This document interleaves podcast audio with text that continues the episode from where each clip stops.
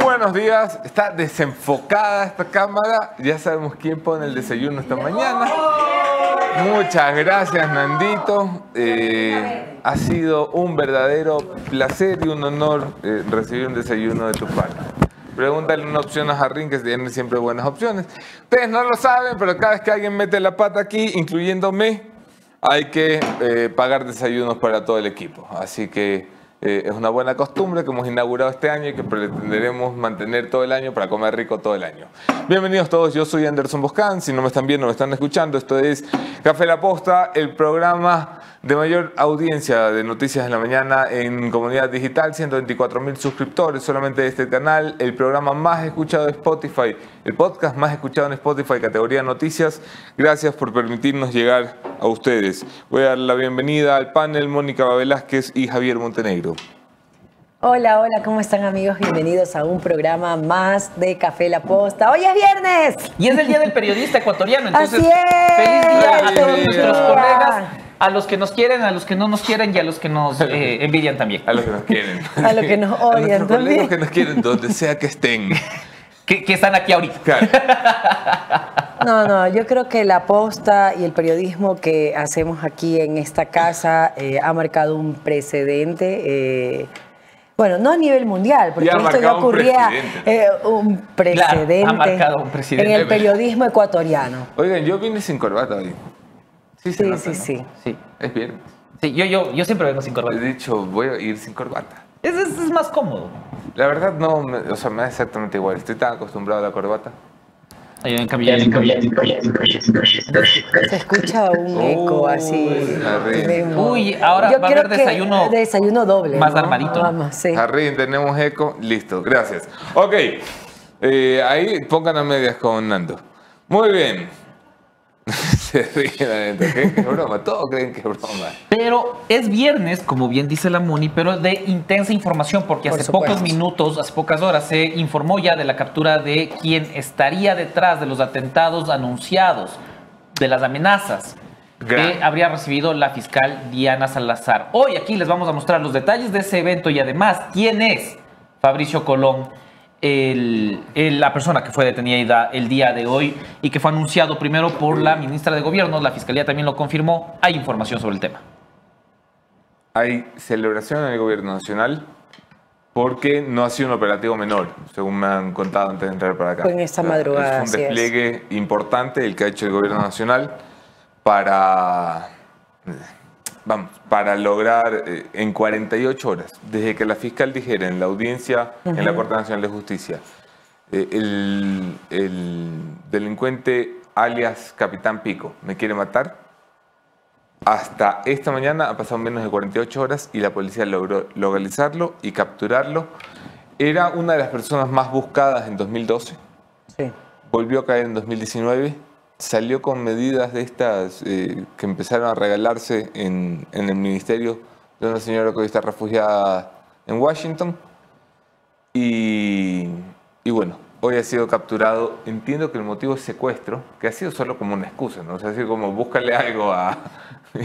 tenía No, no, no. Sí, tiene algo en la- secuestro, tenía- sí, sí, tenía así... trrr, No, yo una. creo que hay conversaciones donde involucra a esta persona. Mm, En ningún momento. No, no, eh, a ver, eh, no, no estoy diciendo que no tenga nada, estoy diciendo al contrario, tiene Que tiene demasiado. tanto que- Entonces, Claro. han tenido que sacar cualquiera, eh, pero en realidad el motivo real es que es una persona que puede estar detrás, según la fiscal general, de un atentado contra ella y su familia, y que puede estar detrás también de, y esta es una hipótesis que se maneja desde el día uno, vi a Verónica Sarauz muy enojada Correcto. con Fiscalía porque lo dicen en una audiencia y no lo ponen en el expediente del caso Villavicencio. Eh, se maneja desde el día uno, que puede estar detrás de la muerte de Fernando Villavicencio y del asesinato, magnicidio de Fernando Villavicencio. Entonces, bueno, ¿qué les diré? Es algo que tendremos que ampliar. Permítanme ir a los comentarios. Hola, buenos días a todos, dice Darwin Freire, Magali Pozo. Buenos días, madrugadores, algo pasa. ¿Cómo que algo pasa, Magali? Aquí estamos. Saludos desde Quito hoy, dice Karen Loaiza Vega. Ah, desde Quito. Esta Karen era la que nos escribía siempre desde las paradisíacas playas centroamericanas, ¿no? Ah, Ah, Claro, yo- desde Quito yo es hoy, que qué Me bien. aprendo el nombre por, la- por pura envidia. Porque siempre ponía así como, hola, estoy hoy en República Dominicana.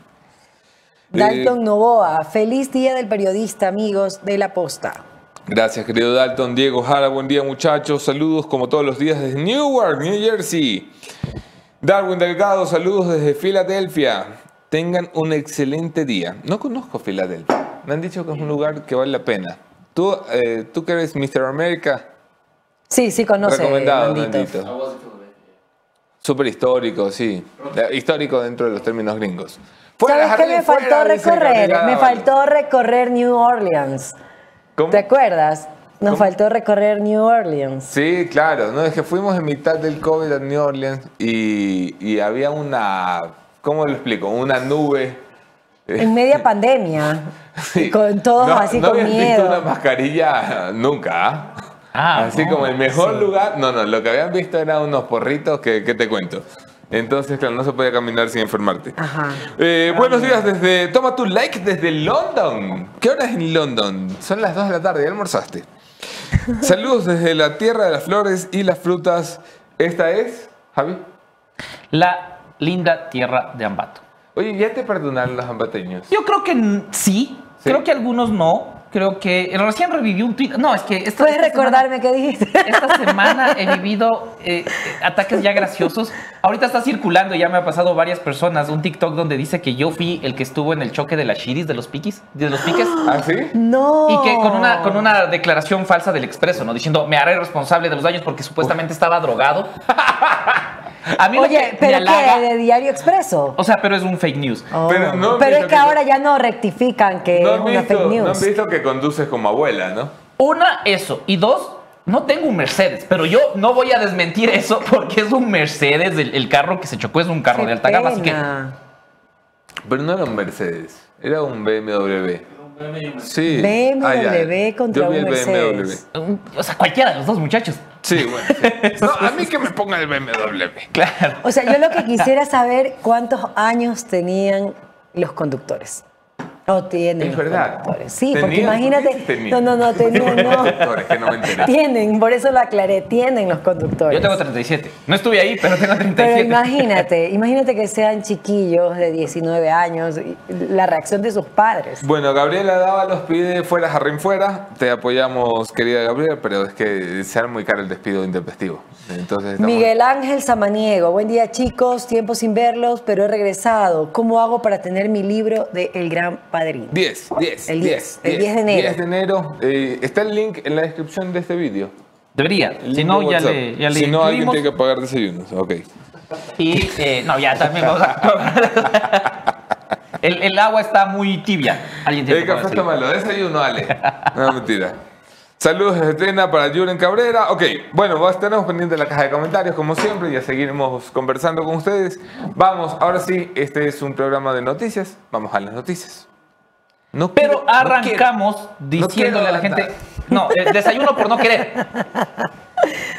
Que para empezar un viernes, para empezar el año sobre todo, necesitan el respaldo del mejor asesor tributario que pueda encontrar. Y ese es de Ecovis, que son los expertos en auditoría, consul- consultoría, impuestos y contabilidad. Ecovis es firma miembro de Ecovis International y ustedes lo pueden encontrar en todo el país. Ahí están sus teléfonos, redes sociales, correo electrónico y página web para que tengan el respaldo de Ecovis en cada una de sus actividades. Y Ecovis es el paso para dar ya con las noticias, con En Caliente.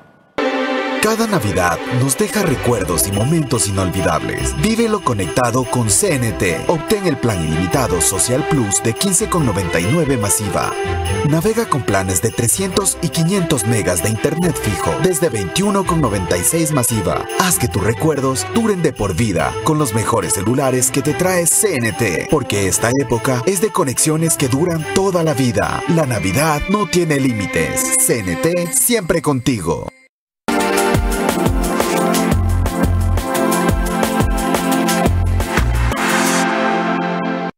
Vamos a empezar con la información. Eh, Denis Rendón, me parece interesante el comentario, dice, fabuloso el libro. Fue el primero de 2024. Bacana. Maravilloso, Qué lindo, Denis. Un muchas saludo gracias. hasta La Haya, donde veo que te encuentras. Disfruta mucho. ¿Sabes Eh, qué deberíamos hacer? Un conversatorio con personas que han leído el libro, qué le gustó más, eh, Oye, qué, qué parte le impactó. Sería chévere porque muchas personas me escriben, incluso me envían fotos de la parte que más le impactó del Pues Yo libro. quiero gente que le gustó y que no le gustó, para que haya Sí, por, Ah, sí. supuesto, ¿Y claro, si está muy un bien. programa especial? No un programa especial, pero 15 minutos con tres o cuatro personas conectadas por Zoom. También Tengamos reunión editorial en este momento. Ya, A ver, reunión editorial. Eh, Jarrín, ¿se puede? Ya, de acuerdo. Y así se, técnicamente se puede. Ya, Jarrín dice que sí se puede. Sí, sí se puede. Y si no, va a ser un desayuno. Ok, lo haremos. Increíble. Bueno, Pero- con esto eh, ya lo estábamos conversando. En la madrugada capturaron a el cabecilla de los lobos, Fabricio Colompico, quien fue señalado como amenaza contra la vida de la fiscal general Diana Salazar. Bueno, Nunca esto fue en un operativo entre la Policía Nacional y la Fiscalía.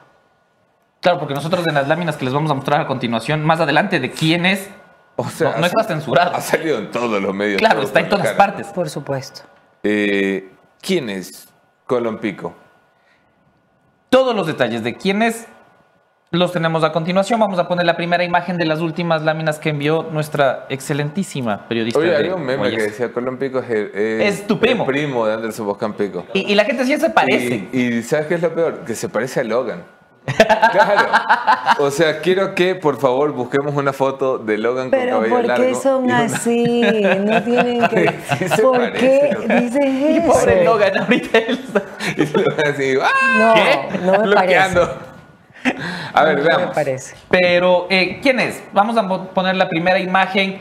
Fabricio Colón era ex integrante de la agrupación delictiva aquí en Quito, Mamalucha, y hoy es el líder de los Lobos. Pasamos con la siguiente imagen.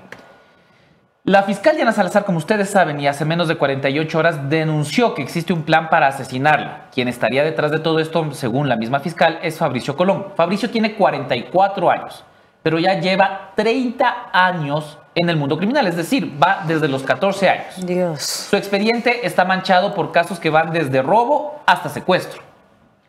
En la siguiente imagen podemos saber un poco más de él. Operó eh, con su propio grupo delincuencial hasta 2012. Después de ser detenido, de- decidió ingresar a las, eh, estructuras más grandes del crimen, digamos, en Quito. Su primera detención fue en los 90, pero en el 2012 pasó a ser parte, como les decía, del famoso grupo delictivo aquí en, en Quito, Mama Lucha. Actualmente, Fabricio Colón Pico tiene libertad. Estaba en libertad hasta la captura de esta madrugada y según la policía lo han identificado por movilizarse en vehículos de alta gama. Si hay una más o esa era la última, también recordarles que eh, en 2019 y en los últimos años se asoció a la banda delincuencial Los Lobos, donde actualmente es una de las cabezas más importantes. O sea, si ponemos la imagen eh, número uno, podemos ver algo de, de su hogar, de su casa. Se ve que vivía bien, ahí tenemos la imagen. Y eso es lo que muchas personas también preguntaban en redes. Y que era buen pero- deportista. ¿eh? mírala. Ujú, buen deportista, tiene trofeos, y si te fijas bien en la imagen, ¿no? Oye. O a lo mejor son competencias así de grupos Pero sabes que yo quisiera que. Javi, eh, que es quiteño, me cuente lo de la mamalucha, porque por ejemplo yo no conozco, soy de Guayaquil, pero sí lo había escuchado, había tenido referencias de, de- de este grupo criminal. Claro, eh, de le decían a un asambleísta, que hoy está en la asamblea, por cierto. Claro. Ok, vamos. Pero la eh, líder de este grupo delincuencial operaba sobre todo en mercados y en zonas eh, donde se vacunaba. Era la, la vacuna que todavía no se llamaba vacuna, les No se había extorsionaba. tecnificado. Extorsionaba. Ah, No se había tecnificado. Claro, les extorsionaba, se decía, ahora se dice vacuna. Y eh, este grupo, eh, después del fallecimiento de Luz Endara, Luz María Endara, eh, comenzó a operar en otras estructuras, son familiares de ella los que se hicieron cargo de la operación que aún existe. Y como lo presentó aquí hace pocas semanas eh, la Dome Vivanco, este grupo ya se ha aliado de alguna manera a organizaciones o grupos de delincuencia organizada mucho más grandes, con estructura nacional como los Lobos. Que ha tomado todo Pichincha. Exactamente. Pero tomado y retomado. Es, territorio de los lobos, Pichincha. Es, eh, y probablemente hoy es eh, la banda de mayor liderazgo eh, en, el mundo criminal, por encima incluso disputándole la fuerza tradicional a, a- grupos delincuenciales organizados que han quedado relegados. Oye, Colón Pico empezó su trayectoria criminal hace casi 25 años. Muchísimo 1998, primera detención registrada. Ha tenido detenciones por narcotráficos, estupefacientes, robo, robo agravado, secuestro, en fin, un, largo eh, historial delictivo. En 2012 lo pusieron en la lista de los más buscados durante el correísmo y eso permitió llevar a su captura. Eh, en 2019 lo vuelven a coger. Estas son las cosas impresionantes ¿no? de la justicia ecuatoriana. Lo vuelven a coger. A uno de los 10 más buscados lo dejan salir. Y en 2019 lo vuelven a coger y le dan prelibertad. O sea, estaba en régimen semiabierto ahora lo que significa que un juez creyó conveniente que el señor vaya a casita a cumplir eh, el resto de su pena y su sentencia, que es la realidad del sistema ecuatoriano y es una de las razones porque en la consulta popular se está preguntando algo que parecería no se debería preguntar. Si alguien tiene que estar en prisión, el tiempo que se le requiere estar en prisión. Claro, y lo que le espera también a las autoridades, sobre todo a la Policía Nacional, a los guías penitenciarios, es de estas personas de alta peligrosidad aislarlas completamente, porque recuerdas, eh, recuerdas Anderson, que cuando nosotros ingresamos a las cárceles eh, tenían internet, tenían celulares. Tenían, no, todavía tienen. Tienen. Exacto, entonces eso es lo que hay que controlar. Mira, yo hablaba con la gente del gobierno esta semana y le decía, me, me emociona la idea de las cárceles, las megacárceles. Me emociona porque además la gente que la está construyendo la construye con una tecnología que te implica apagar muchas cosas, te implica controlar las puertas. O sea, tú puedes dejar encerrados a, 500 presos con un botón. O sea, y los encierras, tum, tum, tum. El problema no es eh, la tecnología, el problema es quién maneja la tecnología. Porque si lo sigue manejando un guardia carcelario que tiene que tomar el bus cuando sale de la cárcel para ir hasta su casa y en el camino se suben al bus dos flacos con pistola y le ponen la pistola en, las costillas y le dicen, si mañana no apagas la cámara te mato, no estamos solucionando el problema. Entonces, estas cárceles necesitan una operación tecnológica remota, que es una solución por la que han optado muchos. Es decir, que la gente que controla el sistema de seguridad no tienen necesariamente que llegar a la cárcel. La gente que controla físicamente la cárcel, sí. La que controla el sistema de seguridad no tiene necesariamente que arriesgarse. Y es una de las formas de eh, evitar lo que dice Ramón, que en una cárcel pues tengas... Eh, tengas todos los beneficios. Exactamente. Sobre el tema, sobre la detención de la persona que estaría detrás de las amenazas de la fiscal Diana Salazar, el primer pronunciamiento fue el de la ministra de Gobierno, eh, que vamos a ver a continuación. Mónica Palencia decía felicidades a la policía y grupo de apoyo por la exitosa labor de inteligencia y seguimiento que dio con la exitosa nuevamente captura de la persona que fue señalada como amenaza potencial en contra de la vida de la señora fiscal. Orden cumplida Daniel Novoa, mostrando el resultado de esta detención que, como dice Anderson, se hizo en menos de 48 horas. Y que Mónica Palencia está reaccionando de una manera eh, pronta, rápida, por ejemplo, a peticiones que también se hacen en redes sociales, por ejemplo, en ciertos dos sectores. de la ministra. Exacto. Dos golazos, lo que señala Moni. Esta semana se manda la detención de alias Capitán Pico, y se manda el, e, ese tuit de Priscila Esquetini, que se nos olvidó aquí comentarlo ayer, era una noticia importantísima. Priscila Esquetini, ¿no te enteraste de aquello? ¿De? Priscila Esquetini. Ah, no, no, no. Priscila Esquetini manda un, un tuit eh, a medianoche, no recuerdo si fue ayer o antes de ayer, pero manda un tuit diciendo, auxilio, hay dos personas armadas en mi casa, encapuchadas, me, eh, me encerré con mis hijos. Algo así es el tuit, y no llega la policía. Y Palencia le responde a los cinco minutos, seis minutos, no sé, eh, va la policía del camino o mm, tranquila, eh, me solidaria contigo, nos encargamos. Bueno, la policía llega y finalmente evita un atentado contra Priscila Schettini. Si tú no sabes quién es Priscila Schettini, yo tengo muchas pugnas eh, públicas con la señora Schettini y suelo llamarla incluso con un término peyorativo en alusión a su apellido no lo voy a decir ahora porque eh, es una persona que merece solidaridad. Estoy hablando de un momento en el que una persona dice que quisiera atentar contra su vida y la de su familia. No va a ser un canalla. En solidaridad con ella, es algo que se nos había pasado por alto, pero también es, como dice Ramoni, un gol de Mónica Palencia que ha sabido dar este tipo de eh, resultados efectistas. ¿no? Esto no es el combate a la seguridad, pero te da la impresión de que hay una ministra que está allí, que está involucrada, que está al frente.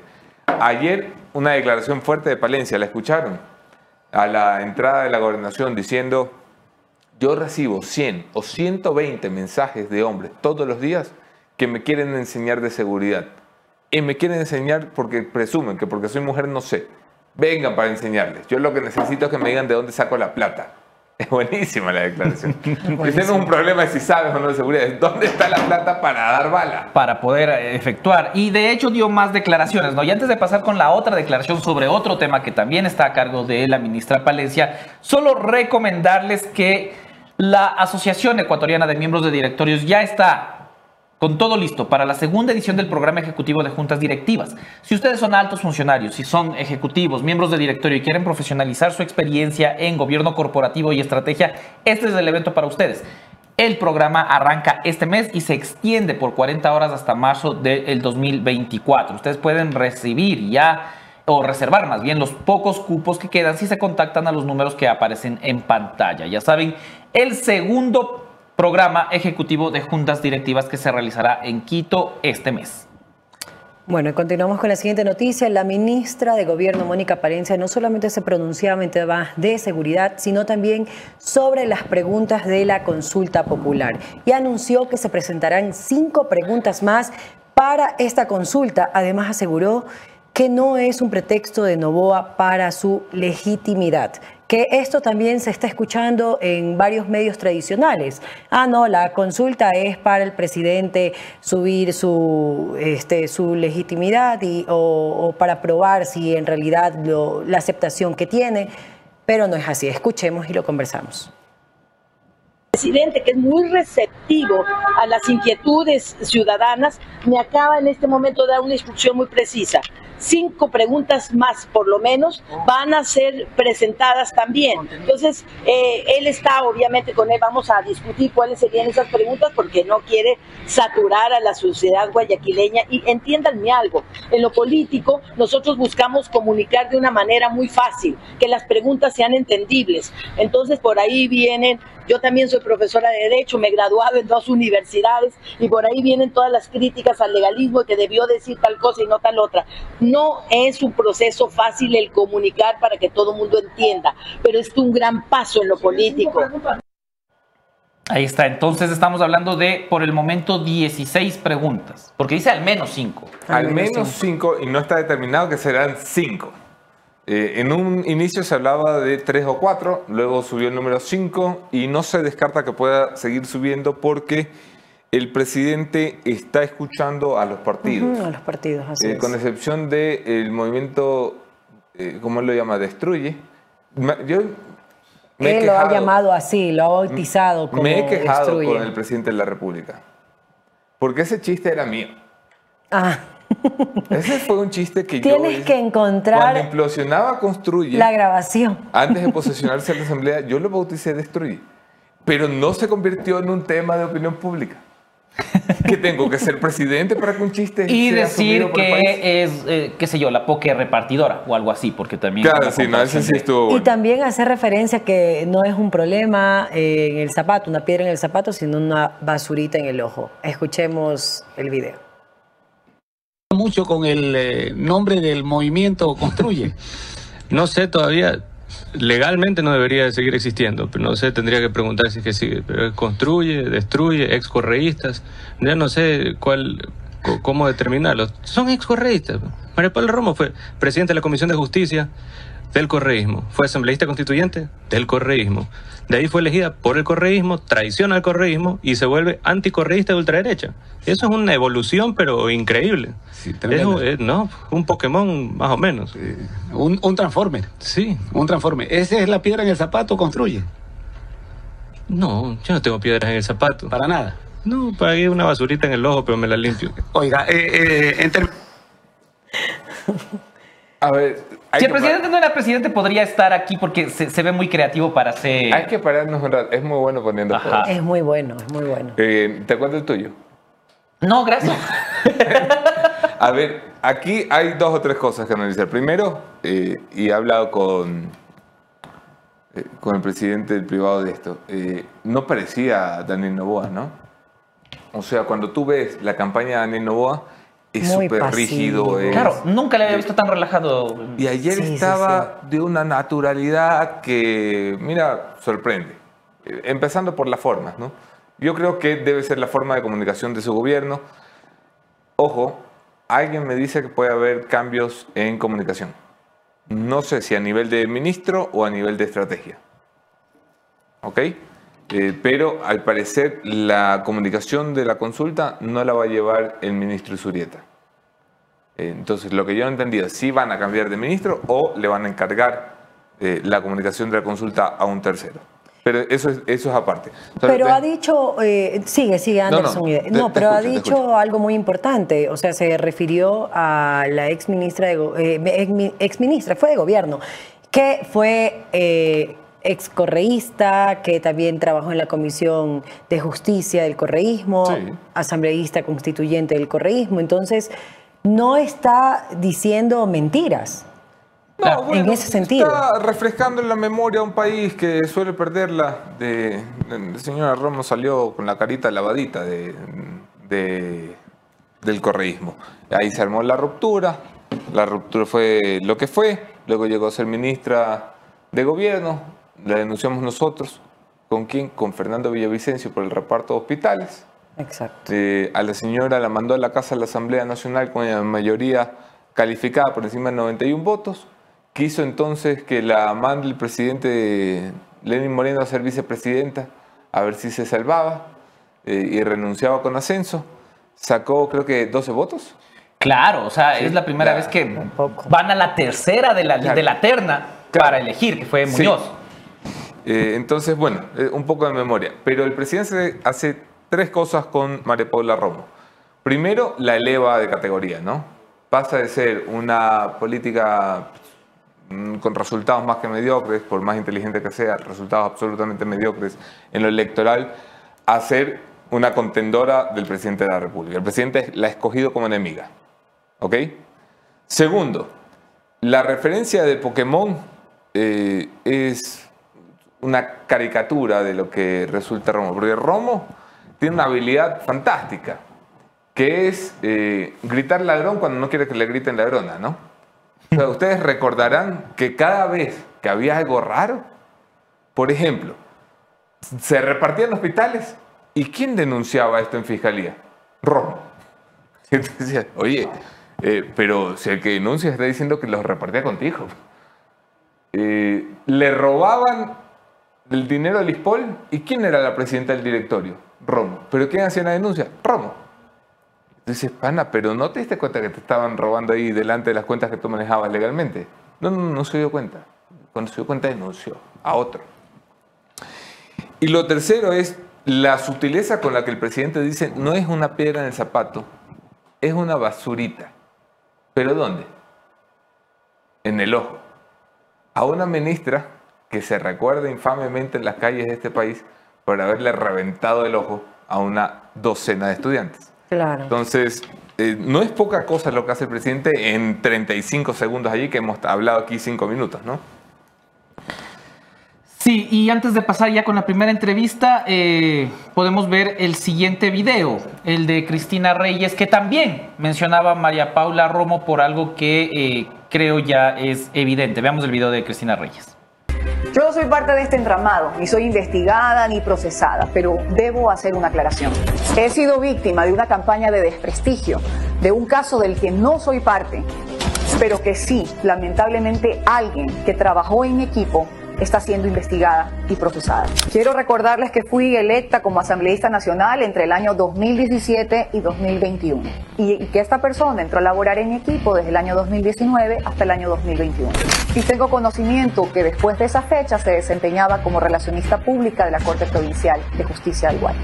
La investigación y el caso Metástasis es del año 2022, cuando ella no se encontraba laborando en mi despacho.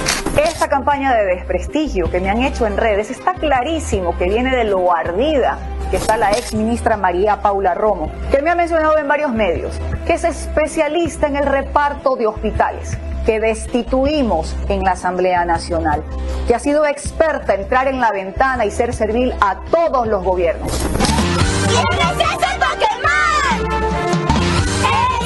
Me ha intentado vincular de una forma infame en una campaña millonaria en redes sociales, por medio de troles y de algunos periodistas asalariados. Yo tengo pruebas de cómo operan bajo cuentas falsas de troles en redes sociales.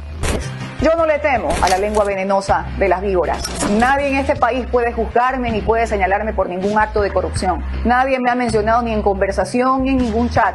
Yo puedo caminar con mi conciencia tranquila. Señora María Paula Romo, la reto a pasar el polígrafo para ver quién es la mentirosa. Ojalá lo acepte, ponga lugar y fecha y salga del hueco donde está escondida. Lástima que vivimos en una época donde los jueces están siendo procesados, porque si no, señora Romo, usted debería estar presa. ¡Boom! O sea, Hasta para llevar. en Tarrina. Ajá. ¿Quién es ese Pokémon? Sí, ya, ya marcó un antes y un Sí, después de, el apodo. Es, Ahí un está. gran, Ahí está. es un gran Ahí momento, está. ¿no? ¿Ha respondido María Paula? ¿Tenemos la respuesta? Sí, tenemos la Sí, sí, respuesta también. antes, antes de ir a eso, antes de ir a eso, espérate. Eh, es que es, es mucho que procesar lo de Cristina Reyes, ¿no? O Sí. sea, primero, ¿qué selección de fotos que le hace? Sí. Sí, o sea, gran trabajo. También habla de Fernando Villavicencio, que Es, es un la poquito denuncia. de memoria lo que necesita este país. O sea, hoy me pasaba alguien de gobierno este tuit.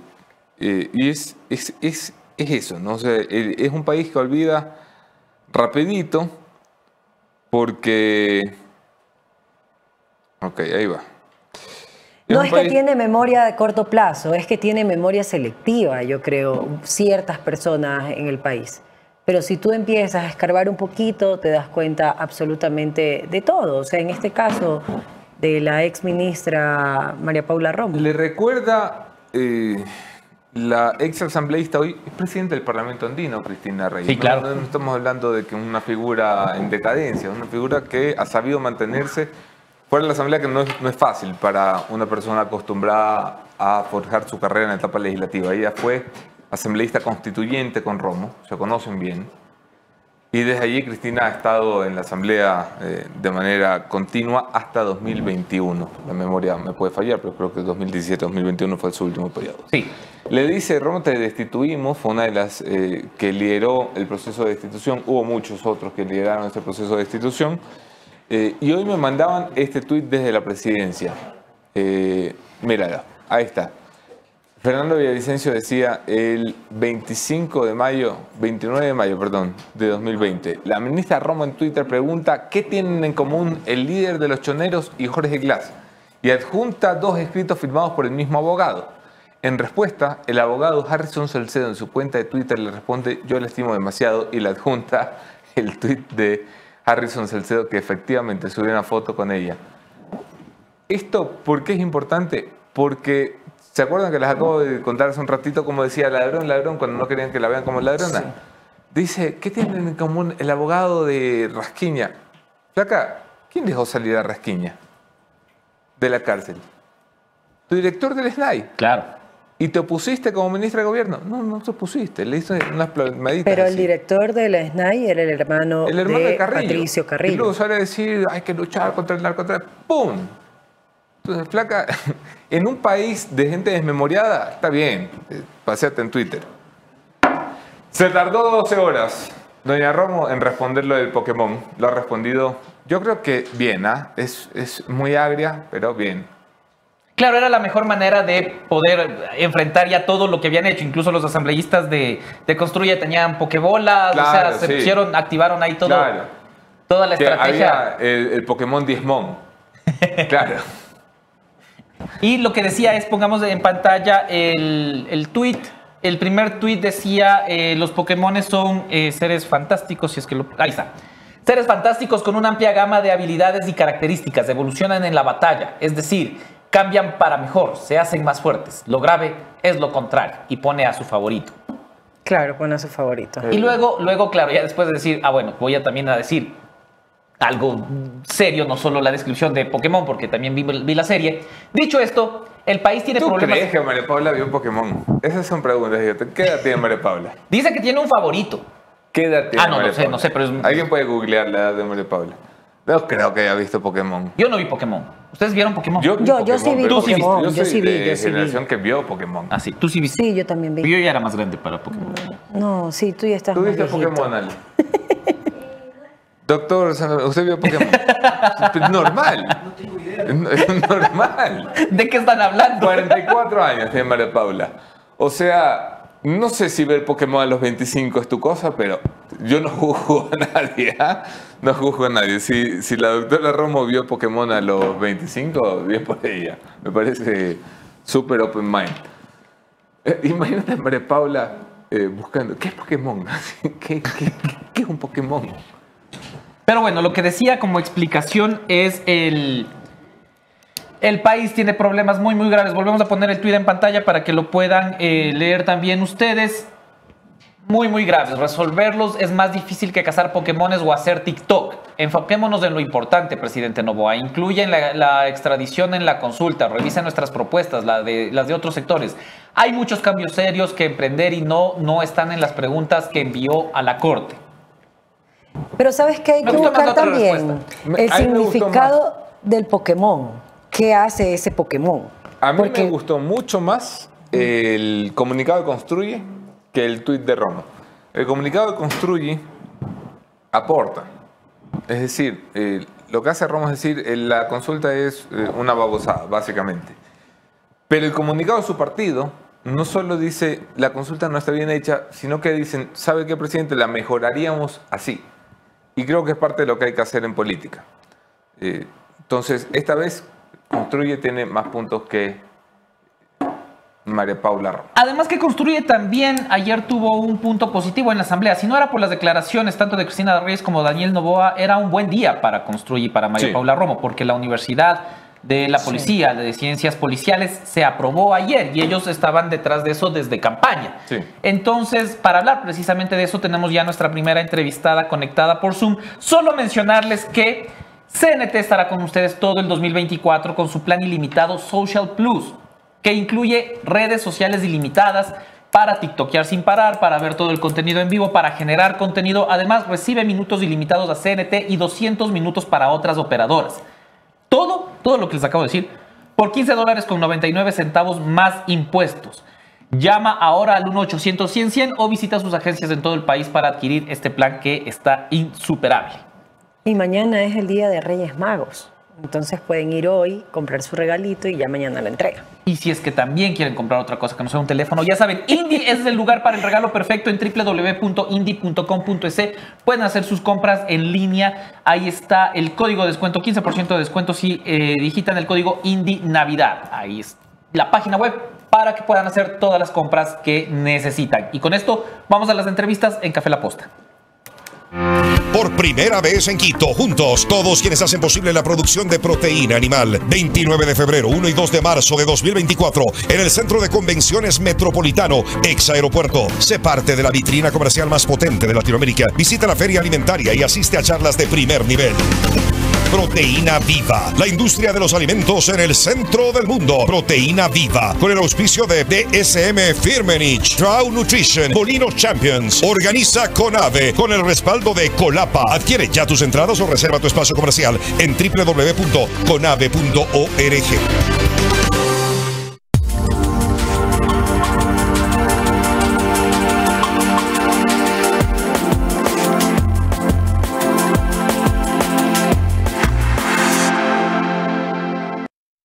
Bienvenidos todos, yo soy Anderson Boján en todas las redes, podemos seguir allí la conversación. Gracias por estar conectados a Café La Posta, 124 mil suscriptores en la comunidad de noticias más grande de la mañana, además del podcast más escuchado de Spotify, categoría noticias encima de cualquier producción nacional e internacional. Le doy la bienvenida a Solanda Plugas, es asambleísta por el Partido Social Cristiano y presidenta de la comunicación, eh, perdón, de la comunicación, de la Comisión de Educación. Eso es por abreviar las... eh, las leyendas de los eh, invitados. Bienvenida, asambleísta Plugas. ¿Cómo está? Hola, muchas gracias por la invitación. ¿Cómo estás, Anderson? Saludos a todos, Mónica, Javier, augurándoles muchos éxitos en este 2024. Igualmente para usted, encantado de tenerla aquí como invitada. Déjeme empezar por el principio y el principio es la coyuntura, no necesariamente el trabajo que están haciendo en la Asamblea, eh, sino hoy por fuera de la Asamblea. La discusión está en la consulta popular. El Partido Social Cristiano ha emitido un comunicado que dice, eh, está bonita la consulta, pero pudo estar mejor. Nosotros vamos a meter un paquete de reformas la gran pregunta que se hace en el gobierno es, ¿por qué todas esas ideas brillantes eh, no las comunicaron antes de la consulta y esperan al día del anuncio de la consulta para anunciar un paquete de reformas? ¿Es una forma de competir con el gobierno?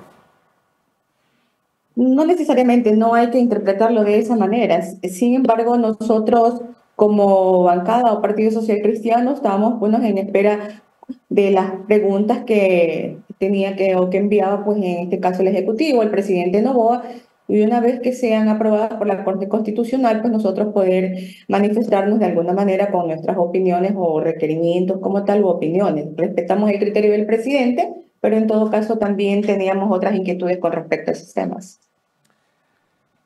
El presidente de la República ha dicho enviaremos algunas preguntas adicionales. Se calcula que serían alrededor de cinco. ¿Le ha comunicado al Partido Social Cristiano la intención de incluir algunas de sus propuestas?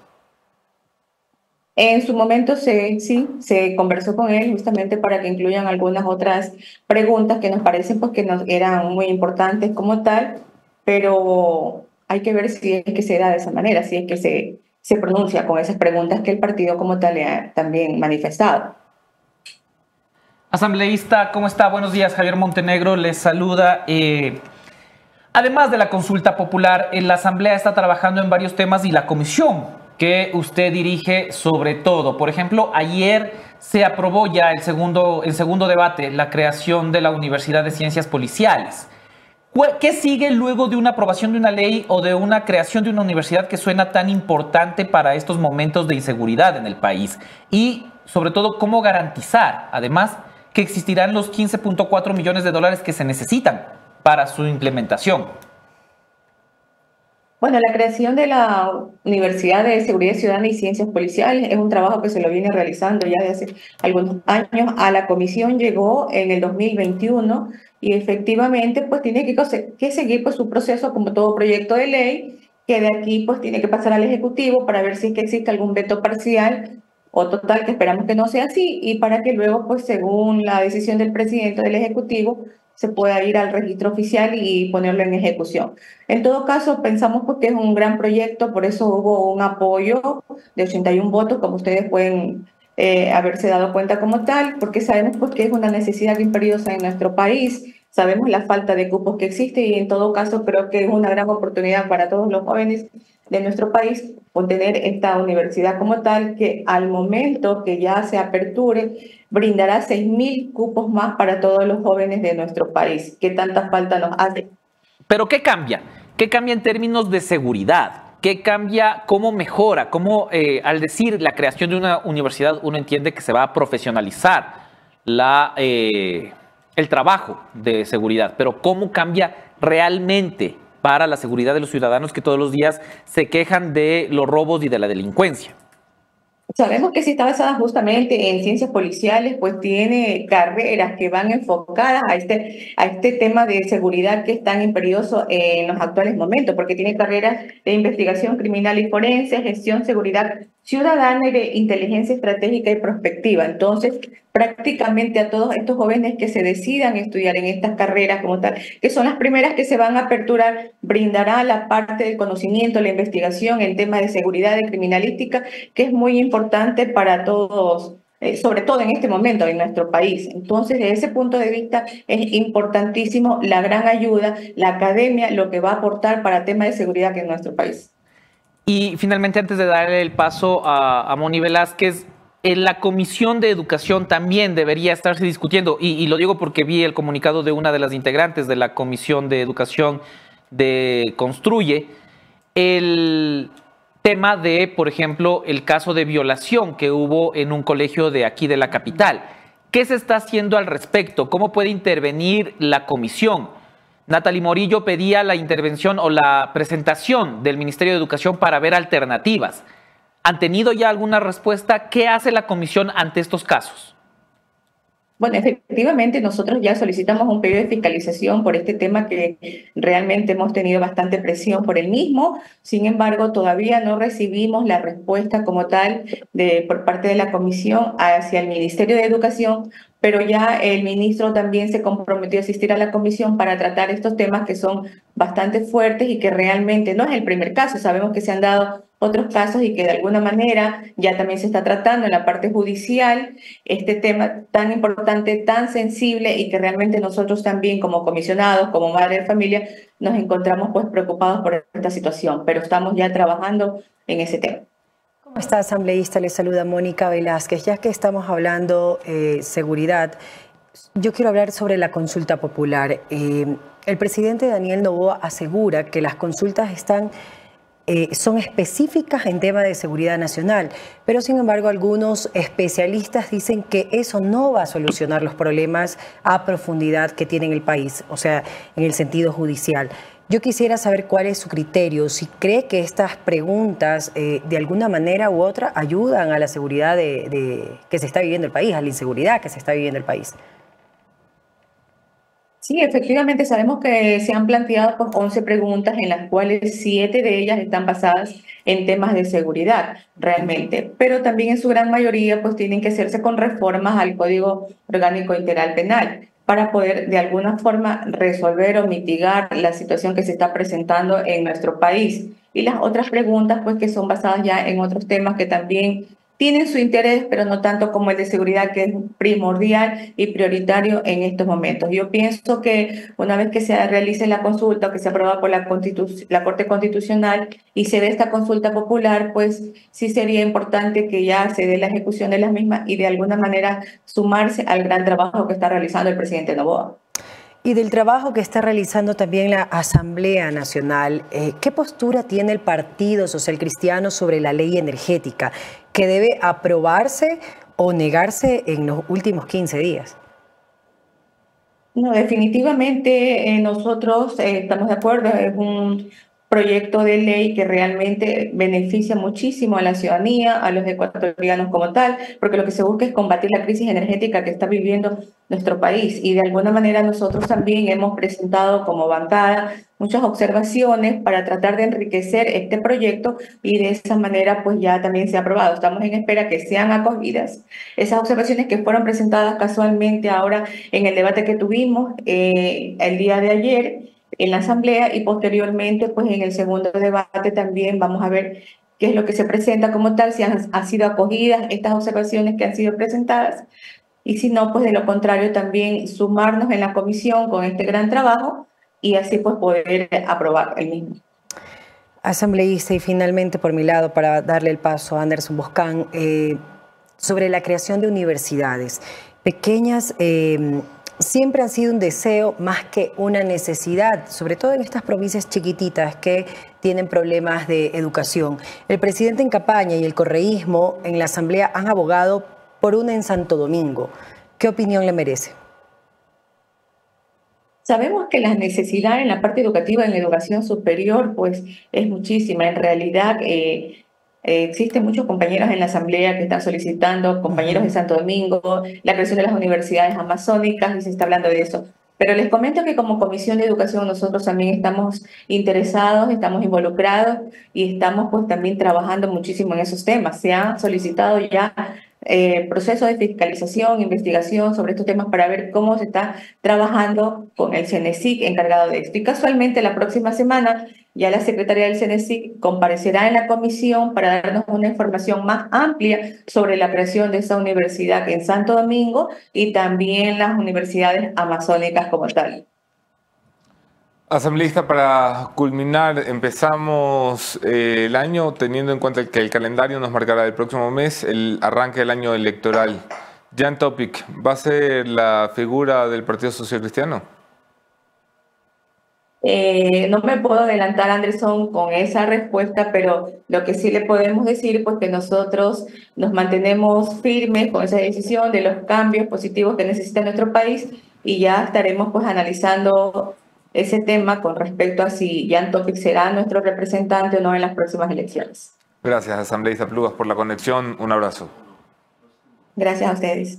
Escucharon ustedes la asambleísta Solanda Plugas, miembro del Partido Social Cristiano, el presidente de la Comisión de Educación aquí en el programa. Hacemos pausa para recomendación de los libros de Café La Posta. Y Recuerda, el libro ecuatoriano de este mes es de autoría de este servidor y Mónica Velázquez. Es el libro del Gran Padrino, una... Es el libro del Gran Padrino, un un recuerdo y un recuento de todo lo que está detrás de las investigaciones periodísticas, cómo se habla con las fuentes malas, malotas, malísimas, eh, a las que les dices ñaño y todo, aquí, eh, la historia completa. Y el libro de esta semana, Conversaciones, un libro de no ficción escrito por David Robenstein es un famoso millonario, hecho que maneja estos fondos de inversión y que como tiene mucho tiempo se pone a escribir libros. Bueno, resulta que el tipo eh, se da la tarea de ir a por gente exitosa. Lo bueno del libro es que tiende, eh, normalmente cuando entienden el éxito los empresarios entrevistan puros empresarios. Y sí, está Jeff Bezos por aquí, hay mucha gente millonaria. Está Warren Buffett, eh, está el de Virgin. Eh, pero al final el tipo entiende el éxito como el éxito en todos los sentidos de la vida. Está la memorable jueza eh, Ruth Bader Ginsburg, está eh, Colin Powell, están militares retirados, expresidentes de la República, y las entrevistas tienen un solo foco. ¿Qué tiene en común esta gente que destaca? ¿Qué hace que esta gente que se vuelven artistas famosos, Oprah la está pasando muy mal, por cierto, eh, gente de televisión destacada, ministros militares, jueces de la Suprema Corte. ¿Qué tiene esta gente en su vida que los lleva a un punto de destaque? Lo encuentras aquí, Conversaciones, un libro lo encuentras en cualquier librería, el autor es David Rubenstein. Listo, vamos a pasar con nuestro segundo invitado esta mañana. Vamos a pasar ya con, las con la segunda entrevista para entender un poco eh, la situación, no solo de la consulta, sino en general del país. Ya está en los estudios Ramiro Ávila. Pero antes de pasar con él, solo recordarles dos puntos importantes para que puedan ir a su fin de semana tranquilos. Lo primero es que si ustedes quieren hablar de cuero, tienen que hablar de la Curtiduría Tunguragua, que es la empresa de producción de cuero más pro del país. Es la única que cuenta con una planta de tratamiento de aguas residuales y certificación internacional LWG, lo que garantiza su responsabilidad ética y compromiso con el medio ambiente. La Curtiduría trabaja con materiales sustentables y sostenibles. Y además porque está el invitado y sé que con un invitado no van a hacer lo que siempre hacen, les voy a decir que si ya tienen su entrada para Proteína Viva, el evento más importante de alimentación en el Ecuador se realizará el 29 de febrero, el 1 y el 2 de marzo en el Centro Bicentenario, donde era el aeropuerto de Quito. Con 300 dólares tienes acceso a 30 charlas de capacitación con los mayores referentes del mundo en la industria de alimentos. Tu entrada incluye almuerzo y coffee break para los tres días de feria estarán eh, varios capacitadores y además si solo quieres eh, ser parte del evento, ir a comer proteína, pues también eres bienvenido. La entrada es de 2 dólares y puedes recorrer cada uno de los stands. Yo vine de vestida de Conave. Mira, aquí con y aquí está un ave. No está mal, ¿eh? No está mal. Sí, yo soy con ave. Con ave. Con ha ave. pasado toda con la ave. mañana diciendo voy a hacer este chiste cuando Javier. Dale, dale la oportunidad, Javier. Dale la oportunidad. Con, con ave, aquí está, con ave. Muy bien. Muy bien. De acuerdo, ¿podemos pasar? Ok, Sí, pasamos a la entrevista. Me acompaña Ramiro Ávila Santamaría, doctor en Derecho, ex juez de la Corte Constitucional, una de las mentes lúcidas del derecho en este país, catedrático además. Doctor, un gusto tenerlo aquí como invitado. Un gusto, un saludo cordial a todas las personas que nos están escuchando. Eh, oiga, quiero que me firme un libro. No sabía que venía eh, hoy porque si no lo hubiera traído ayer el libro. Pero ¿Qué libro? quiero que me firme un libro. El del neoconstitucionalismo andino. No, pero el mejor es de la utopía del oprimido. Bueno, ese, ese- pero ese te va a causar porque urticaria, usted, creo. es porque usted es izquierdoso, pues doctor. Usted me quiere meter así el progresismo constitucional por las venas. No, quizás no meter, pero sí debatir. no, sí, sí, está bien, está bien uno salir de las taras y los dogmas en los que se encierra. Bienvenido, doctor. El derecho constitucional siempre está en boga en este país y todas las semanas hay que hablar con algún constitucionalista. Estamos pensando en contratar constitucionalistas de planta en los medios de comunicación porque ya el debate no da para más. El presidente de la República remite un, un pedido de, perdón, no un pedido, remite 11 preguntas a la Corte Constitucional para empezar el proceso de eh, control constitucional previo que establece la Constitución para los plebiscitos o los referéndums, dependiendo del caso. Eh, pero surge en el camino una cosa no contemplada, como, como suele ser el Ecuador. Quiere enviar más preguntas. Entonces déjenme empezar por allí. ¿Se puede? Se puede, es una competencia que tiene el presidente de la República. Lo puede hacer en cualquier ¿Pero es como momento. un pedido nuevo o es, aguanta, aguanta, me olvidé de estas, ahí te van más? Se, se va a tramitar con un periodo nuevo, con un pedido nuevo que va a iniciar un nuevo proceso que corre los plazos desde que se presenta y lo puede hacer. En términos del trabajo de la Corte va a ser tedioso. O Sí, sea, claro. en general es tedioso cuando uno recibe malas demandas o Sí. malos pedidos. Este me parece que es un mal pedido y debe ser un dolor de cabeza para la Corte. Ahí hay un montón de problemas jurídicos que se abren que uno Sí. pensaría que no es posible que pueda discutirse, pero pasa. Por ejemplo, la- la- los anexos.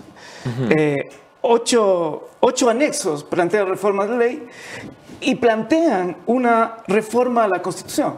Porque establece un plazo de cinco días para el presidente, de 60 días para la Yo Asamblea. eso estaba pensando, ¿cómo van a hacer para cambiarme el- los tiempos de ejemplo, generación de la ese, ley? es un problema que la, Corte sea- dice, ¿cómo puede llegar esta cosa? Es- que parece es ingenua, parece que A no. ver, para que todo el mundo nos siga el ritmo, el presidente de la República en muchos de los casos, no, como esto es un plebiscito, no dice esta es la ley, sino que dice en 60 días ustedes, los asambleístas, me darán una, una reforma a la ley de extinción de dominio, por ejemplo. El problema es que hay tiempos para aprobar la ley y los tiempos están establecidos en la ley y la Constitución. Y en la Constitución, exacto. Y ahí, hay un problema que uno, uno diría, Dios mío, esto no puede pasar acá, pero pasa. Y entonces la Corte se va a romper la cabeza diciendo, ¿qué es, qué es esto? Si es una reforma, rechazamos por la forma o le damos ese plazo, hacemos una excepción. Yo creo que esta eso única vez Yo creo que, que nos es, encanta, yo ¿no? creo que es inconstitucional por la forma. Solo esas ya ocho preguntas. Ouch. O sea, me parece a mí.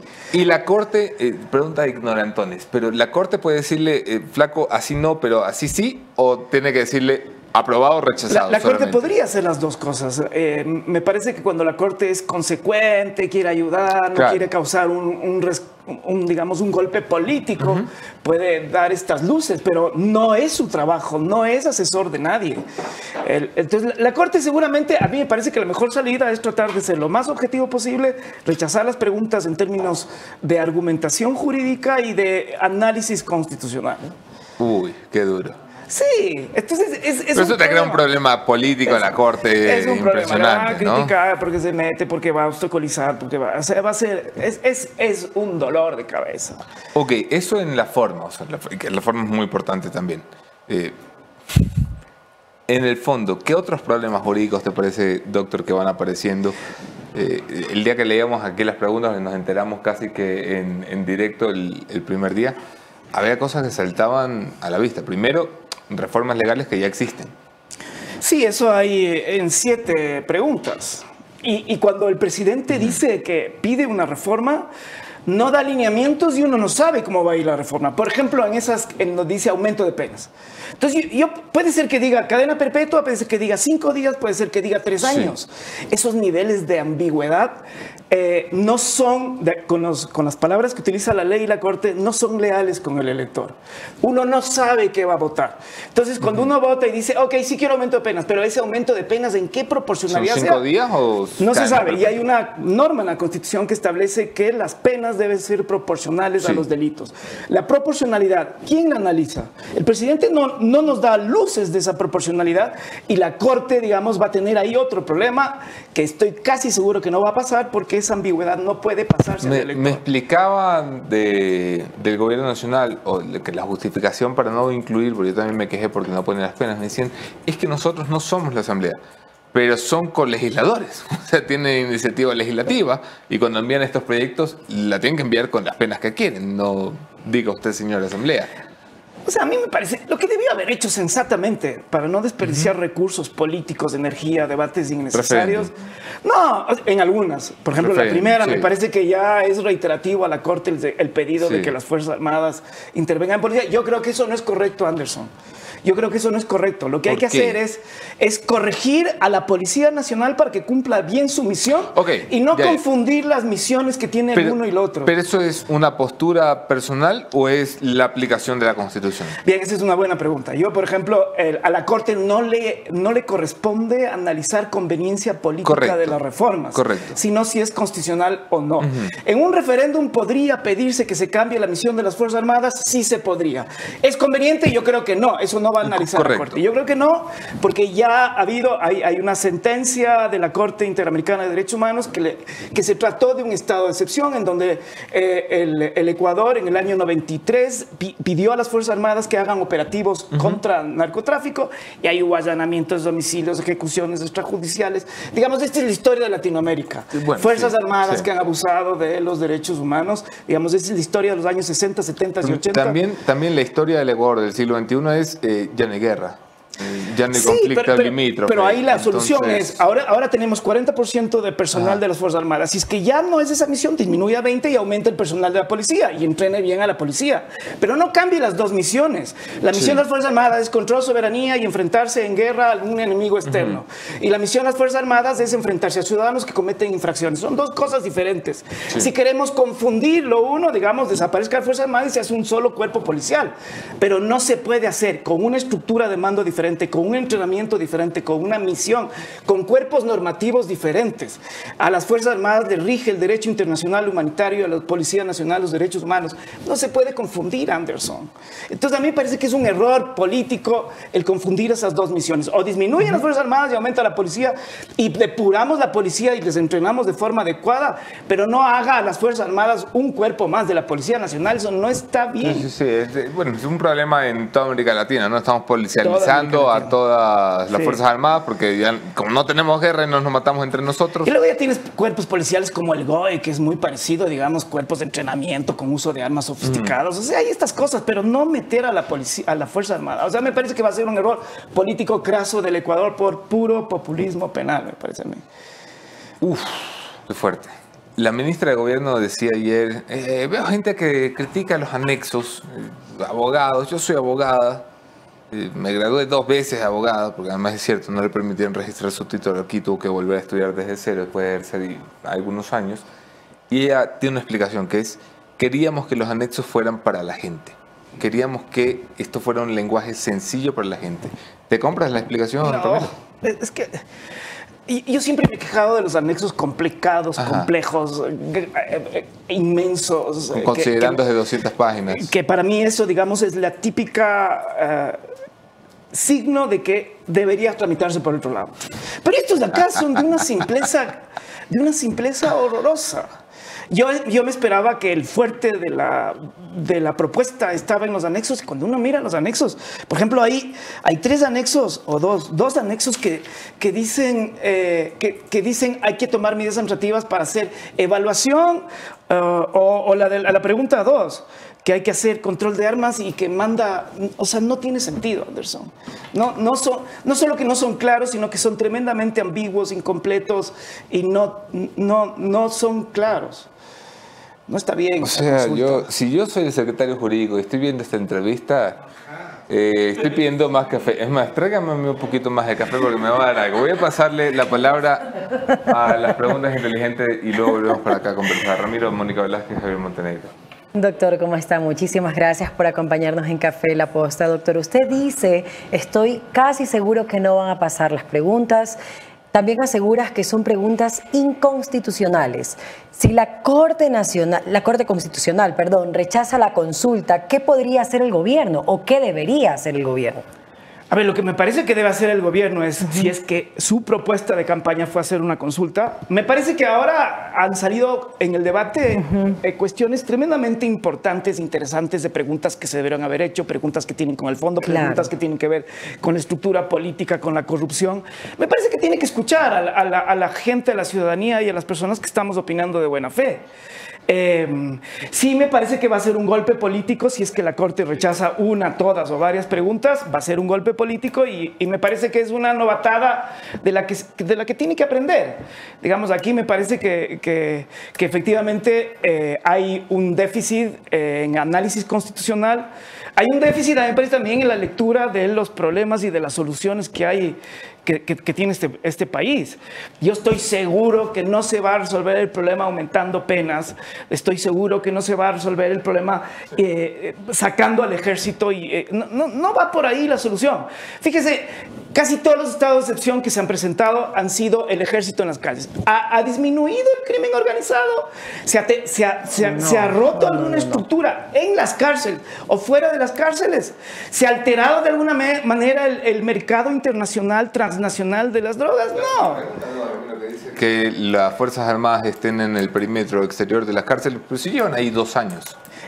Llevan allí dos años y las, los- las cárceles siguen llenas de armas, de drogas, de todo lo que quieran. No porque las Fuerzas Armadas estén contaminadas, sino porque desde fuera no se controla. Y el, problema, cosa- el problema son los guías que meten las cosas. Es, esa es la una. Y la otra es que no hay, no hay forma de garantizar que lo que le pasó a los guías, a la Policía Nacional, no le pueda pasar al, Que al- se al ejército. Que se Claro. contamine.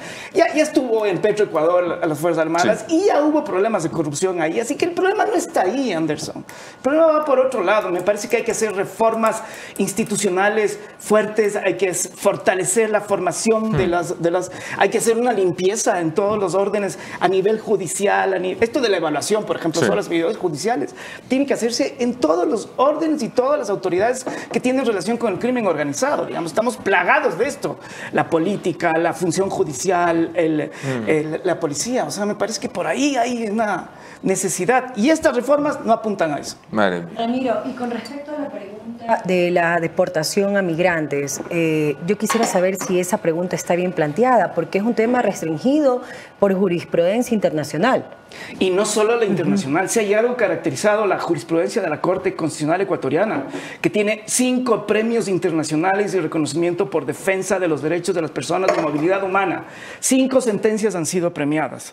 Digamos, eh, y, y además tenemos una constitución que reconoce los derechos de la movilidad, el, de- el derecho a la, a la ciudadanía universal y todas estas cosas. El- cuando uno mira la pregunta, la pregunta esta me parece que es la, la 10. Cuando uno mira la pregunta 10, la argumentación a mí me preocupa un montón. ¿Cuál es esa? La, La- la- deportación. De, La deportación, sí. En el fondo lo que les preocupa en esa pregunta es que hay que detener a las personas que tienen irregularidad en la movilidad y hay que garantizar la deportación. Y a mí me parece, cuando uno mira, cuando uno se mira a sí mismo, digamos como Ecuador, país de migrantes, somos el segundo país, Anderson, en que estamos cruzando el Darién. Sí. Medio millón de personas, sí. de esas, la mayoría son ecuatorianos y venezolanos, y personas venezolanas. Nosotros fuimos, digamos, somos eh, país de migrante en España, en Estados Unidos, en Italia. No podemos tener doble cara con los migrantes que han estado aquí. Y el problema acá es que la argumentación del gobierno tiende eh, a hacer sentir que eh, extranjero es sinónimo de crimen organizado y ese es un error. Ahí hay un sesgo inaceptable, discriminatorio. Nos, acá en Ecuador está prohibido el, el- el- el- discriminar por la nacionalidad. Sí. Y acá, por el hecho de ser nacional extranjero, se asume que puede ser. Y cuando uno mira las estadísticas de las personas Resulta dan que no. No, pues, o sea, la no mayoría somos 10%. ecuatorianos y Claro. ecuatorianas. O sea, no va por ahí. El derecho penal juzga. El derecho penal juzga a las personas por los hechos y no por las personas o por Sí. la nacionalidad de las personas. Es la una cosa. Y la otra cosa, que en la Constitución ecuatoriana está vedada el trato crimina- criminalizador de la migración. La gente migra en general para, con- para, para, para tener mejores condiciones de vida y no para delinquir, Anderson, Bonito. perdón. O sea, a mí, ojalá esa, esa, esa para mí es una de las tres co- inconstitucionales por el fondo. Es Pero- lo que se está el- el- restringiendo el ahí son gobierno- garantías. El gobierno los- argumenta en esos anexos que no es que es un proceso eh, colectivo, como sí lo pensaron al inicio. de- a mí me llamaron y me parece una barbaridad. Me dijeron, queremos deportar a todos los extranjeros. Le digo, ah, no, ponga, subamos todos a un bus y de puta madre. Pero luego que nos salva la, en la Corte IDH cuando nos caiga una violación de los derechos humanos. No podemos votar a todo el mundo por haber nacido en otro país. Pero el gobierno plantea en los anexos prácticamente un proceso unipersonal. O sea, quiere decir que le va a dar la oportunidad a cada uno de, eh, de los reclusos, por así decirlo, de tener un proceso propio, personal, no un proceso colectivo. el, el proceso siempre es personal, Anderson. A, a mí lo, a mí lo que me parece que las reformas, y ese es el problema también con los anexos, porque cuando uno mira la argumentación parecería que lo que quiere eliminar el gobierno es, es o, o que quiere imponer es que exista privación de libertad cuando eres irregular ipso facto para garantizar tu deportación. Eso me da la impresión que es lo que quiere hacer. Pero como en la... Entonces, si yo, si- mirando la coherencia de la argumentación, uno diría la propuesta normativa va a ser para eliminar garantías que tienen las personas que están en migración, en procesos irregulares de, de movilidad, Ok. es, es tratarles con con mecanismos propios del derecho penal. Y eso es un error. Por eso a mí me parece que acá, eh, por la argumentación, uno deduciría que lo que va a proponer, pero no se sabe qué va a proponer a la, a la Asamblea, se pa- parecería que lo que va a hacer es flexibilizar las garantías que tiene cualquier persona, incluso las que están en movilidad irregular. Fantástico. Doc, ¿cómo le va? Buenos días. Javier Montenegro les saluda. Lo primero, eh, antes de abordar de cuáles podrían ser las nuevas cinco preguntas que eh, de alguna manera ya anunció la ministra de Gobierno, esto de repetir preguntas, yo le preguntaba también ayer a- al invitado de, y, y le repito la pregunta sobre repetir preguntas, ya dijimos que no queríamos casinos, de la, la- la gente que votó a favor de esto. Y ahora otra vez, esto hace sentido más allá de que sea legal o ilegal, porque no hay ninguna norma que prohíba, pero ya un pronunciamiento se dio. Repetir esto no pone en riesgo, por ejemplo, que mañana la gente diga, eh, ¿saben qué? Ya sí quiero explotar el ITT. Javier, la- lastimosamente tengo que responder que sí es posible. Sí es posible. Así como nuestros representantes en la soberanía popular, los, las asambleístas, pueden hacer leyes y derogar leyes, nosotros por voluntad directa también podemos crear normas y quitar normas. Entonces sí se puede presentar lo de los casinos. Y en lo del Yasuní, TT, a mí me parecería que sería una jugada de muy mala fe si es que eso pasaría. A mí me parece que lo que hay que hacer es cumplir. hay, que, hay que cumplir, hay que cumplir y ya, porque el problema es que... No le ahora- vayas a amargar el día al doctor. no, sí, ya que vean estas cosas. O sea, creo. O sea, a mí me parece que hay una renuencia a cumplir la voluntad del- del- del- de las personas en el Yasuní Sí. TT y también en la consulta del Además, Quito sin que, minería. ojo, no gana una consulta donde tú digas dar marcha atrás a lo del Yasuní, no gana. Yo O sea, el ambientalismo, el, el voto duro, y lo, lo conversaba con asesores del presidente, eh, que están pensando en cómo subir al presidente en la camioneta del ambientalismo, porque resulta que el voto duro del ambientalismo en menores de 35 es abismal y sobre todo, mira tú, en la costa. Además, él en campaña dijo de entradita, ¿no? Que él estaba a favor de eh, que se quede el crudo bajo tierra. Y la otra pregunta sobre las que están formuladas ya es, de alguna manera se mencionó, la evaluación de declaraciones patrimoniales. ¿Esto ya no hace la Contraloría? Eso está en la ley de la Contraloría. La evaluación permanente está en el Código Orgánico de la Función Judicial. La misma Constitución prevé la evaluación. Acá el problema otra vez es no está funcionando el mecanismo de evaluaciones. El problema no se va a resolver creando nuevas leyes, porque leyes existen y la misma. la- lo- el problema es tener voluntad política y tener funcionarios honestos y funcionarias que tengan la capacidad de cumplir el, el espíritu de las normas para, para que se haga efectivo. Entonces, las evaluaciones hay que hacer y permanentemente, igual que la formación permanentemente de todos los funcionarios, policías, operadores de justicia, fiscalía. Este, este es este- el problema. Este, esta es otra pregunta innecesaria, totalmente innecesaria. Está incluso la evaluación a nivel constitucional. Finalmente, el- las nuevas cinco preguntas, o al menos cinco preguntas, se entendería que estas serían las que se esperaban inicialmente, ¿no? Más allá de estar a favor o en contra, reformas laborales, reformas Sí. eh, económicas para blindar de alguna manera el sistema económico nacional. Una reforma laboral, por ejemplo, que eh, genera o polariza comentarios, ¿sí tendría luz verde para pasar por la Corte Constitucional? Esto para evitarle que las cinco preguntas otra vez salgan, salgan un poco Pero al revés. tendría que ser referéndum, porque, porque la- la- la- el sistema de protección de derechos laborales está en la Constitución. Si yo me quiero bajar y, y quisiera tener la contratación por horas, porque la, Constitución establece el mecanismo de la Correcto. estabilidad, eh, a mí me parece que eso parecería que hay que regularlo porque estamos en una época, como dicen, de modernidad líquida, donde todo es flexible, donde los trabajos son, pero igual hay que garantizar ciertas cosas como la seguridad social, cómo se hace con estas personas que están en trabajos tipo Uber, cuando estén viejos o tengan enfermedades. Entonces ahí se necesita pensar en ciertas cosas que tiene sentido la estabilidad y que tiene sentido también la flexibilidad en la que estamos viviendo ahora. Así que esto me parecería que sí puede ser una pregunta, pero tendría que ser muy bien Pero el formulada. gobierno quiere evitar el referéndum. El gobierno quiere evitar por cuestiones de tiempo, ¿no? Por cuestiones de tiempo, exactamente. ¿Qué tiempo? ¿Cuál es la diferencia para que entendamos por qué el gobierno es tan renuente al referéndum? Entonces, en el referéndum tú tienes que hacer. Primero, el- hay dos mecanismos en la Corte. El uno es el control de vía, primero, para saber si es una reforma parcial, si es una enmienda, si es una reforma. o- o- eh, y, y luego tú tienes, si es, tienes algunos, algunos, tienes que hacer un trámite legislativo y tienes que hacer un referéndum después del trámite legislativo en ciertas. y- y- entonces no es fácil, tienes, los términos son más de un año, entonces eh, se le complica al gobierno. Yo entiendo que lo que él quiere, a mí me parece que esta consulta lo que quiere es preguntar cosas obvias para, digamos, lanzar su, su, su- su postulación política para el próximo. Sí, sí, bueno, es, es evidente que esto tiene un claro fin electoral, eh, que lo vamos a utilizar como una plataforma para el 2025 cuando el presidente aspire a la reelección. Eh, pero aún así lo podrían hacer, hacer útil, quiero decir. Deberían hacerlo útil, porque digamos, si tú te das cuenta ahora, yo, yo siento que estoy compartiendo las opiniones con personas que no son de mi tendencia política y que me han criticado toda la vida. Sí, Y claro. es increíble, todos estamos de acuerdo. Sí. Entonces ahí hay un error. Nos pusieron terrible. de acuerdo al doctor Santa María. ¿Qué les pasa? Oye, oye, Ramiro, ya bromas aparte. Oye, yo tengo una pregunta que es una preguntota, así, para, para consulta popular, pero yo creo que es referéndum. Yo creo que el presidente tuvo que haber preguntado, como todo, a ver, de las 10, de las 11, 10 eran reformas legales, ¿verdad? Ocho son reformas legales. Bueno, ocho son reformas legales. Lo que el presidente tenía que haber preguntado es si el pueblo ecuatoriano le aprobaba al presidente de la República tener iniciativa para enviar leyes urgentes no solo de carácter económico y más de una a la vez.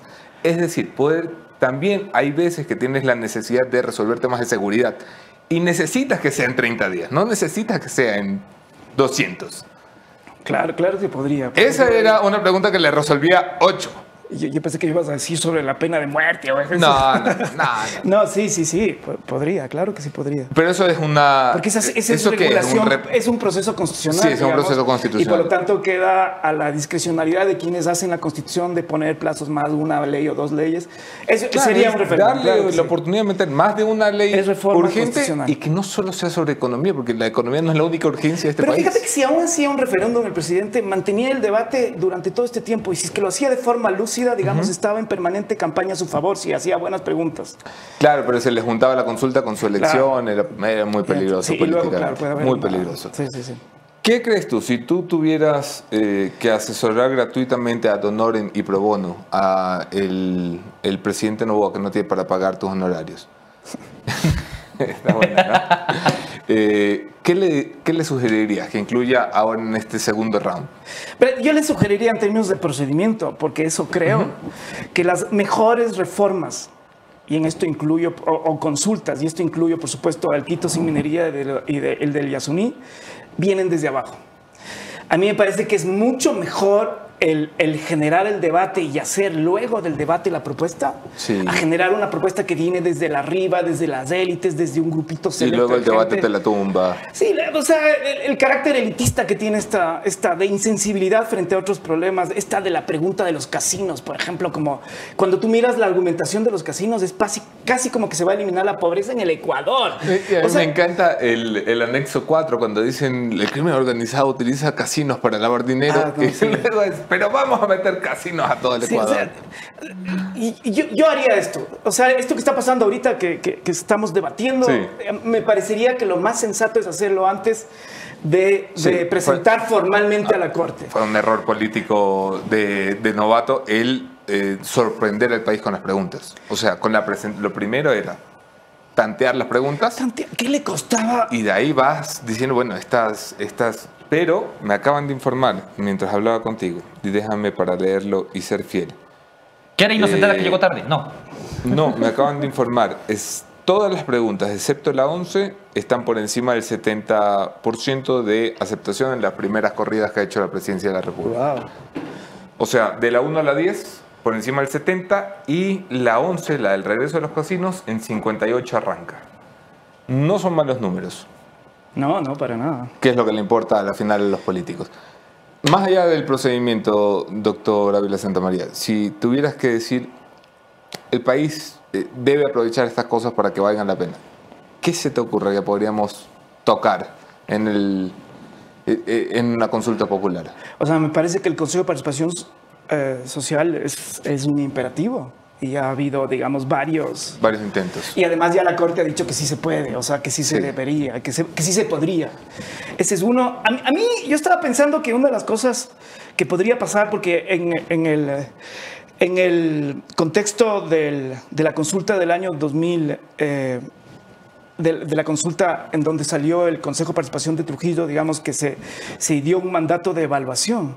A mí me parece que algo así, bien diseñado, podría ser importante en términos del el sistema judicial, en términos del sistema político. Tiene que haber un, un- algo de la reforma de partidos. Tenemos una crisis de representación Sí. sin nombre en la historia. O sea, algo de esto tiene que haber. 250 partidos y movimientos. Y tiene que haber una reforma profunda a la política criminal del Ecuador, sin duda alguna. O sea, seguimos. Pero esto, digamos, no va a ser popular, eh, el, el No. pensar en medidas que tienen que ver con inclusión social. No. Esto es lo importante. Eh, Yo, yo creo, por ejemplo, en el año 2022 hubo un informe que hicieron varios expresidentes Sí. de México, de Colombia, de varios países del mundo, en donde dijeron que la única solución para evitar la violencia es pensar y tender a una regularización de las drogas. Esto, digamos, porque el problema no son las drogas, el problema no es la cocaína, el problema no es la marihuana, no es El la problema heroína. es la industria ilegal de las drogas. Eso es lo que genera la violencia, el control de mercado, Totalmente genera las armas. E- Entonces no es. Si eso, eso, digamos, eso se dieron cuenta en los años 20 en los Estados Unidos y legalizaron la- el, alcohol, alcohol. digamos, y eliminaron una de las mafias. Lo mismo hay que hacer con las drogas. Y en lugar de invertir en tanta maquinaria de seguridad policial represiva, lo que hay que hacer es invertir en prevención para el uso responsable de las drogas. Eso, por ejemplo, sería una carta impresionante eh, que, que sería importante para combatir el, el, el meollo del asunto. Además que es la pobreza Sí. y todas estas cosas. Dos cosas más. Eh, El Partido Social Cristiano emitió un comunicado esta semana. Decía, esa consulta me gusta, pero como no es mía, no me gusta tanto. Yo voy a meter mis propias reformas. Y entre esas, me llamó la atención, decían, hay que hacer sujeto de responsabilidad política a la Corte Constitucional, como en cualquier parte. Así decía, te lo juro. Además, al final, ¿no? Decía, y esto, esto, ya hay que hacerse responsables a la Corte Constitucional. Y dice, eh, muy, porque yo leo los comunicados del Partido Social Cristiano con voz de Nebot, ¿no? Entonces, como en cualquier parte del mundo. Y dice que en cualquier parte del mundo las cortes son responsables políticas. ¿Te parece? Verás, Anderson, uno A de mí los- me da un poco de miedo. Uno de los problemas que ha existido en la historia de la función judicial del Ecuador y de toda la región Son los políticos. es la independencia judicial. Sí. Ahora, ahora, por ejemplo, todo el problema que estamos viendo de Wilman Terán y todo, en el fondo Sí. es un problema de injerencia de la política en la independencia judicial. Eso es lo que está pasando. Eso siempre ha pasado. Siempre. Sí. Y, y me parece que esta, el, el haber blindado a la Corte fue una forma de garantizar la independencia judicial. Por ejemplo, el, Partido Social Cristiano en, en la sentencia, en una de las sentencias del matrimonio igualitario que, que- que yo la escribí como Claro. Si es que existiría ese blindaje, yo hubiera salido a la Corte por, por juicio político, digamos. Claro. O sea, es clarísimo eso. Claro. Eh, ya eh, te sacaron de la iglesia católica, me. Claro, ya, ya estoy excomulgado. No. Claro. Rayos. Sí, sí, sí. Eh, eh, Entonces, ¿Y a mí me parece que es preferible disculpa, tener el blindaje. Me dice si me intrometo demasiado, eh, doctor, pero ¿eres católico? No, no, no, No. O sea, fui, fui bautizado y todo eso, pero ahora soy militar. ¿Y te pegó la excomunión? No, La- no, o sea, no, no, no, pero me, me da como pena porque, porque el- el- cuando me da ternurita, porque es como que una, una alta autoridad de la iglesia amenazando a, Sí, como claro. si fuéramos, digamos, personas sin convicciones jurídicas, políticas, morales, amenazando, digamos, no sé a quién quiere pegar. Él, no sé si cree que todavía una amenaza de ese tipo haría que piensen dos veces los miembros de la corte. Eso no va a pasar, pero, pero me, me dio ternurita. Doc, O sea, yo, yo no soy católico y, y no tengo idea. ¿Qué implica la excomulgación? O sea, si, si ustedes me no eres ¿qué- qué- pero qué, aceptado por la iglesia católica. pero puedes, por ejemplo, si mañana le invitan a una boda, él puede entrar o va a haber alguien que le diga, no, no, está excomulgado. O sea, ¿cuál es el alcance de la excomulgación? O sea, dependiendo de si vives en el siglo XXI o en el siglo XVII. ya, ya, ahorita, digamos. Claro. No, no sé, no sé, viejo, no sé. O Eh, sea, ¿qué perdió el doctor con esto? No sé, a mí me parece un error de la iglesia Sí, católica. sí, ¿ah? sí. Me parece un error eh, total porque además es, es simplemente aceptar las posturas distintas, viejo. O sea, le- la iglesia eh, tiene una doctrina donde no se acepta el matrimonio homosexual. Pero el Papa acaba de pedir que se dé la bendición a los homosexuales. ¿Por qué? Porque la idea es modernizar la iglesia para que acepte lo, distinto. No quiere decir que lo aprueben, porque no lo aprueban, porque creen que está mal. Y está bien, su derecho creer que está mal. No les voy a cambiar derecho. Pero otra cosa es ir excomulgando a la gente por ser homosexual o por pensar distinto. Eh, hablábamos de esto por la necesidad de control político. Dices que no estás de acuerdo con un control político en, No, en la no, Corte me- me, Constitucional. parece que es preferible tener malos jueces a que, Como ya los tuvimos también. como ya los tuvimos, a permitir que el poder político pueda eh, influir en una corte que puede tomar decisiones contra el poder político. Mira, la Corte pasó de ser una de las peores instituciones de la eh, función judicial de este país, por así decirlo, eh, o representantes de la justicia de este país, a ser una de las mejor valoradas. Aún los que discrepamos con la Corte, aún los que dijeron la sentencia del matrimonio igualitario, eh, crearon un artículo de la Constitución, pero dicen, pero la Corte es respetable. No estamos de acuerdo, pero respetamos el fallo de la Corte. Lo lograron, convirtieron una mala institución en una buena institución.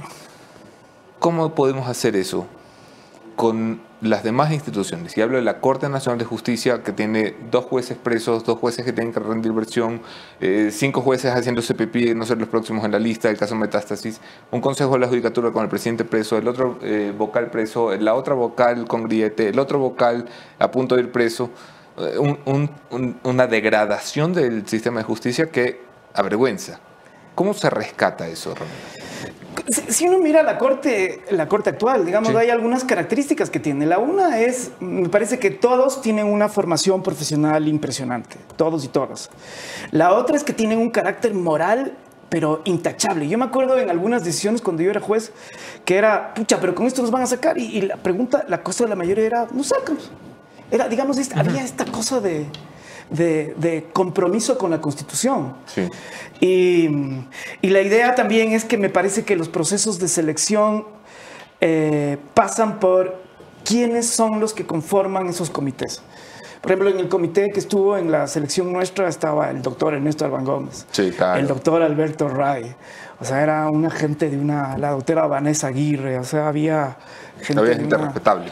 Sí, Pero la gente respetable ya no se quiere meter en la función pública. también, ese es un problema, pero, pero me parece que en el fondo es formación, Anderson, es, es qué es lo que hace que Wilman se meta o no se meta, traicione no al otro, o que el X o Y eh, se venda a la justicia, o que en vez de renunciar acepte un, un soborno, yo qué sé. ¿Hacer es- vitalicios a los jueces en la Suprema? esa es una garantía, sin duda, pero no sé Así si... dejan de depender de, Deja- de- de dejas los de, políticos, dejas de ¿no? depender de quién te, de, de Claro. quién te, de, de quién te designó. Puede, pu- es- esa una me parece, yo después de haber sido juez, me parece que vitalicio es un tormento, porque el Claro. trabajo, me parece que vas perdiendo la motivación con el tiempo, entras a la rutina, que es lo que nos pasa a todo funcionario burocrático, y comienzas a hacer el trabajo mal, digamos. Por eso yo sí creo que tiene que haber periodos. eh, pero no sé, me parece, me parece que pasa por, lastimosamente, no, no A ver, pasa por pero las instituciones. déjame hacer la pregunta correcta. ¿Es un problema de las personas o es un problema del sistema como está diseñado? Las dos cosas, Anderson. A mí me parece que un buen sistema diseñado eh, permite eh, controles y veedurías.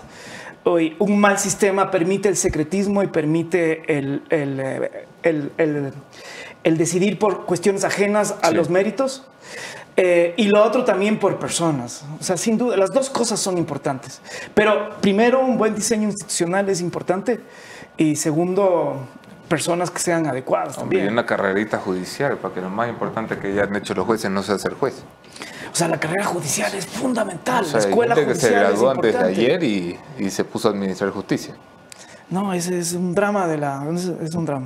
Doctor Ramiro Ávila Santa María, es un verdadero placer haberte tenido aquí. Gracias, gracias, por habernos Anderson. acompañado. Cerramos el programa. Javi Moni, ¿hay algo que agregar? Nada más que agregar, solo. eh, ah, importante mencionarles que hace pocos instantes en la audiencia que se lleva adelante por la reconstrucción, el caso reconstrucción de Manabí, la defensa de Jorge Glass está pidiendo la recusación del juez Rivera, del juez Luis Rivera, y pide que no se instale la audiencia de formulación de cargos. Hay que recordar que esta audiencia lleva más de seis meses, creo que alrededor de siete meses ya de retraso. Entonces, claro, la fiscalía está rechazando este pedido de eh, la Veremos. defensa de Jorge Glass. Hasta aquí llegamos hoy. Hay que ver qué Mónica pasa, ¿no? Velázquez, Javier Montenegro, su servidor Anderson Boscán. Nos vemos el lunes. Chau, chau. Chao.